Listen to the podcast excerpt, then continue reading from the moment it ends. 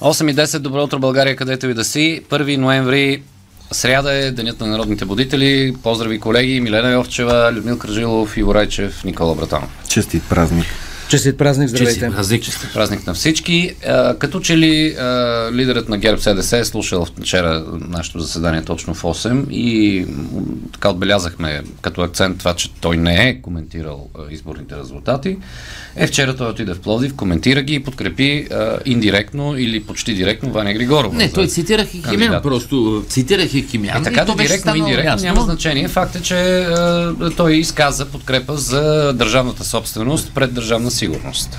А дали Химян е казал? Да видим сега хората как ще го разберат това. Да видим хората. Всеки може да си го тълкува по различен начин. Да, но важното е как ще го тълкува твърди електорат на ГЕРБ СДС в София. Между другото, като говорим за Деня на народните будители, аз почвам да причислявам и политическите лидери като народни будители, защото събудиха народа с всичките тези истории от петък насам. Включително народни будители са и членовете на Върховния административен съд, членовете на Централната избирателна комисия, възбуждат народа със своите решения. Така е, както и екипа на Министерството по електронно управление и служители на ДАНС, които от снощи са будували цяла нощ, разигравайки ситуации по хеш-кода, без хеш-кода, с снимки и без снимки. Върви един стереотип в медиите, че и политическите лидери го повтарят непрекъснато като папагали, че решенията на съда не се коментират и се изпълняват. Да, това всички го изговориха. Сега, моето мнение е, че решенията на съда се коментират колкото може повече, но се изпълняват. Това не означава, че когато Върховният административен съд вземе решение, което е по целесообразност, ние всички видяхме, че то е по целесообразност, незаконно е гласуването с машини на първия тур, но ще бъде законно на втория. Ако се изпълнят всички условия. Така че тук също има какво да се коментира. Вчера го коментирахме, с това да приключим, че и вълка е сит, ягнето е цяло. А някои казаха, че ягнето все още не е цяло. Но вълка е много сит. Аз благодарение на решението на съда разбрах, че всъщност има, понеже като гледаме какъв е хала на така нареченото на електронно управление, благодарение на съдебното решение разбрах, че то си има законово основание да съществува това министерство, защото там, ако го няма подписа на министъра, няма да може да гласуваме с машини, при което аз задавам въпроса, ако въпросният министър в четвъртък се беше напил зверски и беше презобил с някакви неразрешени субстанции, към ден петък е внесвя с някоя канавка и не положи този подпис, какво правим?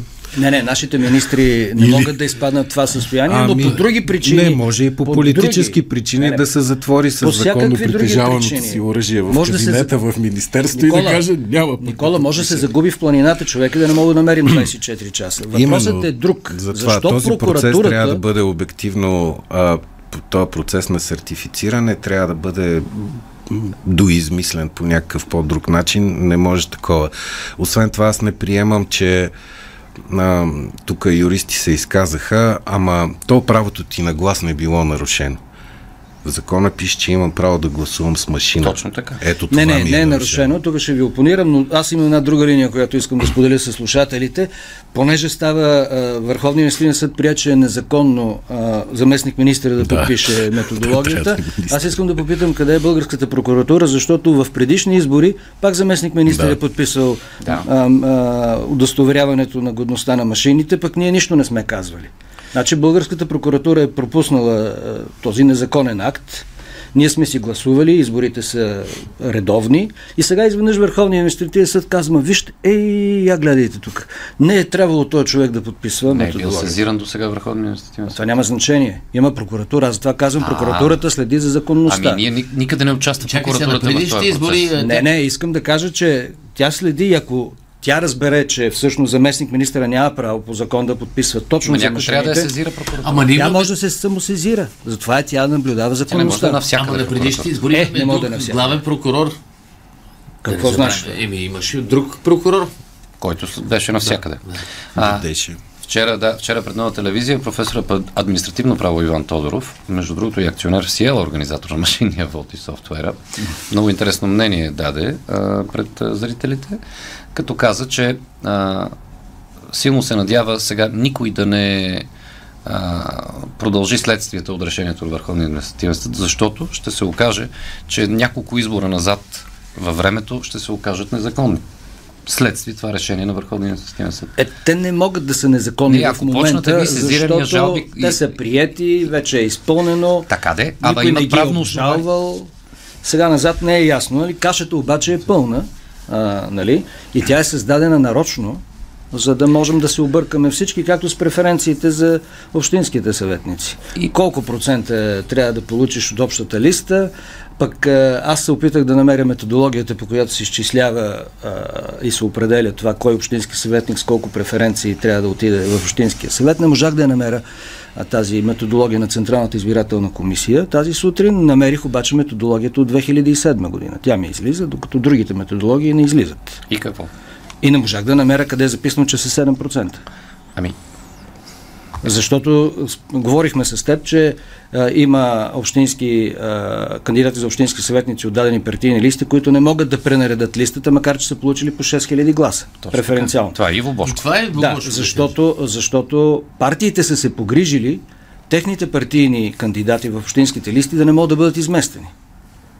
И по методологията трябва 7% от гласувалите за цялата листа. А когато гласуват за големите партии по 100, по 200 хиляди човека, 7% си изчислявайте. Колко? 7, 8, 9, 10 хиляди преференции. И това означава, че един с 6 хиляди близо преференции не влиза, друг с 3 хиляди влиза. Да, защото и за неговата партия са много по-малко гласували. Абсолютно. Това е пропорционалната система. Знаете, че има избрани народни представители на предишни избори с по 400 гласа. Точно така.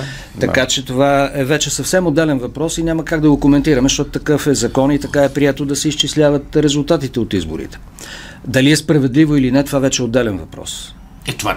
Тежестта на един народен представител в българския парламент, зад него стоят различен брой гласоподаватели. Така е. Това е несправедливо, но може би е трудно да се намери справедливост точно в тази посока. Сега, разбира се, излиза и допълнителен въпрос, какво би станало, ако Иво Бошков, примерно, бе се кандидатирал като независим за общински съветник и ако би привлякал тези 6000, дали би влязал в общинския съвет? Също интересен въпрос. Но тук, разбира се, помага листата, то е ясно, нали? Той от гражданската квота и поставя на 300 място. Ама е в листа. Не можахме да открием, защото аз гледах на сайта на Централната избирателна комисия, където има нормативни документи, всички нормативни документи, свързани с изборите, там методологията няма намерих. Това няма, да. А това не е добре обаче. Няма намерих методология. Значи ти като активен гражданин. Не, може би е скрита някъде там, но аз не можах да я намеря. Това означава, че и сайтовете на държавните органи трябва да са френдли към българските граждани. Трябва да отделя цял ден, за да я търся. Или може би трябва да взема следово куче и с него заедно да търсим в сайта даден нормативен документ. Адвокат да си начи. Така. Да. Тая методология... И директно да звънем на адвокат, който занимава с това, за да ни каже къде е. Къде е скрито. Еми като журналисти, това трябва, това правим. Друга тема. Другата тема е газа. Какво за газа? Какво за газа? Започна с окупантната операция на израелската армия. Аз мисля, че за природния газ. Не. 99% са хранилищата в Европа пълни с газ, с природен газ. Това още от септември го знаем. Те си напълниха хранилищата и сега посрещат зимата с достатъчно количество природен газ. Така че не би трябвало да има скокове в цените. Големи.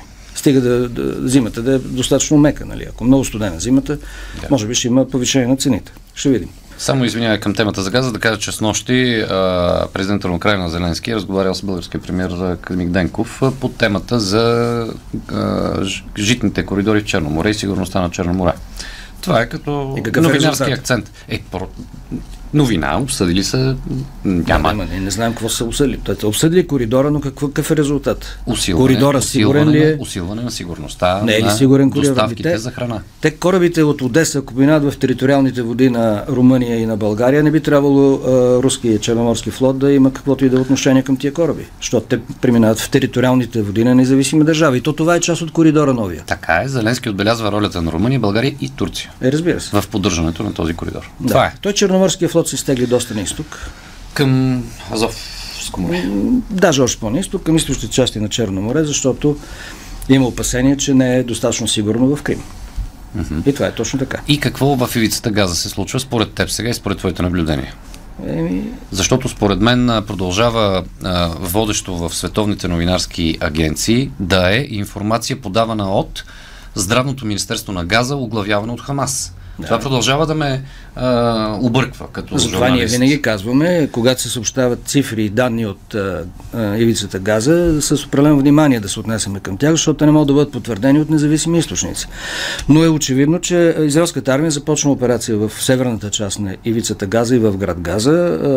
Влязоха вътре сухопътни части, включително танкове, бронетранспортьори, разбира се и войници. Вече има данни за 9 убити израелски войници в боеве, в наземни боеве в ивицата Газа. Тоест има вече контакт между Хамас, между терористичната организация, да подчертая, за да не си мислят хората, че Израел воюва с палестинците. Не, Израел не воюва с палестинците, а воюва с терористичната организация Хамас, която е по-голямата част от тях са палестинци. Но това каква народност имат терористите няма особено значение. Те са терористи, дали са българи, руснаци, американци, французи или палестинци. Когато ти извършваш терористични действия, ти си първо терорист. Но според турският президент това е народно-освободително движение. Това дори няма да го коментираме. Това ние, защото Ердоган го казва. Да не забравяме, че той, неговата ислямистка партия произлиза от мюсюлмански братя в миналото, както произлезе Хамас. Те имат еднакъв корен. От тази гледна точка той естествено подкрепя своите брати палестинци. Не, Хамас подкрепя, не палестинци. Така де, той ги смята за борци за свобода. Да. Само че борците за свобода, за да получат резултата на своята борба, да получат политическата си цел, изграждането на палестинска държава, трябва да приемат съществуването на Израел, защото Израел съществува физически там. Не можеш да се бориш да унищожиш тази държава и да има мир в този район. Нали? Тук всички разбираме, че тези политически цели са невъзможни от гледна точка на... В манифеста за обявяването на Хамас като съществуване като организация пише, че върховна и единствена цел на всеки член на тази организация е да избива евреи. Къде... Не бе, унищожаването на държавата Израел. Унищожаването на държавата Израел и където срещнеш еврей да го убиеш. Това пише в устава. И оттам нататък всички, които ми обясняват, че Хамас били борци за свобода. Защото либералния Запад и либерална Америка, нали виждаш колко протести има срещу жестокостите на израелската армия. Има една българска поговорка и тя е да би мирно седяло, не би чудо видяло. По същия начин, след атаките на 7 октомври, когато загинаха над 1400 невинни израелски граждани, естествено е държавата Израел да отговори по подобаващ начин. Друг въпрос е как отговаря държавата Израел. Въпросът е да не се приписва на Хамас героична роля. Това е... Израел ли приписва на Хамас героична роля? Не, Израел. Световното либерално общество. Световното либерално общество няма друг начин, освен това да направи. Подкрепя Палестина. Да. Ама аз също подкрепя Палестина. Но не разделя палестинците, нормалните палестински граждани, беженците палестинци, които са в ивицата Газа, от терористите от Хамас. И това е важно да се разбере от хората. Израел не воюва с палестинците. Воюва с Хамас. Да, и затова мисля, че за момента е грешка на израелското правителство да не допуска наблюдатели от ООН в Газа. Ама там се води война. Именно. Да не може да бъде гарантирана сигурността на наблюдателите. Именно. Как да ги допусне? Ами да ги допусне. За да видят те какво се води там, срещу кого, кой кого убива и така нататък. То е ясно. Израелската армия преследва онези, които изстрелват ракети, които стрелят по израелските градове и които извършиха този рейд в Южен Израел. Това преследва израелската армия. Да не мислиш, че израелската армия преследва палестинците. Не. Тази сутрин гледах изявление в много от профилите в Twitter съм нарочно съм последвал по повод конфликта в Газа сега. И в един от профилите, ако не се дължа от Ал Джазира, беше един от участниците поканен в студиото, каза две изречения много, според мен, интересни и важни. От 16 години Хамас управлява Газа и за тези 16 години е построил десетки километри тунели, за да разположи ракети и прочее и прочее, и нито едно бомбоубежище за своите собствени граждани. Ето. Ама Хамас в ивицата Газа е оставен на спокойствие в кавички години наред, за да си подготви поредния удар срещу поредния опит да унищожи Израел. Да. Има. Да. Защото... Любопитно е, между другото, да разберем кандидатите за кметове, които останаха на балотаж за втория тур на изборите. Какво е тяхното отношение към войната в Украйна и войната в Палестина, в Газа. Много е добре да разберем. Български избирател трябва да знае какво мислят кметовете, кандидатите за кметове и по тези важни международни въпроси. Да, защото те ще оглавят столицата на една европейска държава. Не само и големи градове. Не е лошо да имат... И Пловдив, и Варна. Не е лошо да разберем тяхното разбиране, геополитическо разбиране. Защото българския избирател и българския слушател се интересува от международните проблеми. Защото те не са толкова далеч от нас. Те ни засягат пряко. Света вече не е толкова сигурно място, колкото беше преди 10-15 години. Ми вчера двама от кандидатите на балотаж бяха в студиото на BTV един след друг и не остана време за международна политика. Да ги попитат какво се е случило в Буча.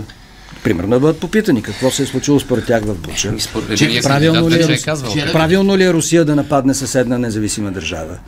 Правилно ли е Хамас да извърши терористично нападение срещу невинни граждани? Интересно какво смятат кандидатите. Ето тези въпроси. Интересно ще бъде дали ще има такъв дебат между двамата основни. Аз мисля, че... Защото видях, че...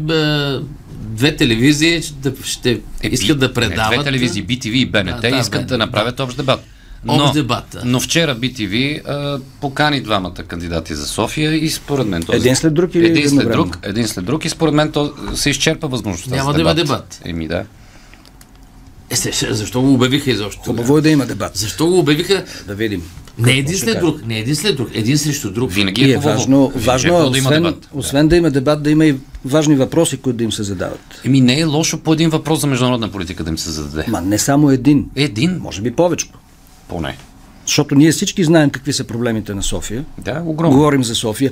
Варненци всички знаят какви са проблемите на Варна, но ние не знаем какъв е светогледа на тези двама кандидати. Важен е светогледа. Не двама. Всичките тези, които сега ще се явят на балотаж на пети. А между другото е хубаво да гласуваме с машини на пети. Какво ще кажете? Хубаво е, дали ще стигне времето? Дали ще стигне времето? Колега Райчев, искаш ли с машина да гласуваш? Аз искам, аз нямам проблем с машината. Аз нямам проблем. Ето, пък са само две чавки. Да, елементарно. И бързо ще стане. Тук няма вече 3-4 избора. Общо взето местните избори приключиха на първия тур с изборите на общински съветници. Сега Терзиев и Григорова, каквото и да ти кажат, аз вчера и двамата казаха, че няма да търсят подкрепа от партиите, ами от хората. Те, който и да стане, преди всичко трябва да търси подкрепа на някакво мнозинство в общинския съвет.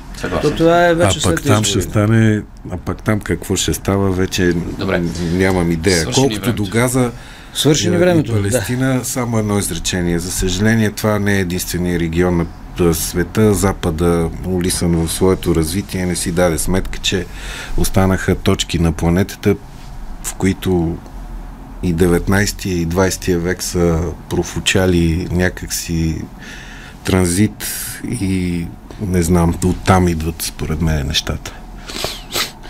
Добре, уважаеми слушатели, новини в 8:30, след това продължаваме.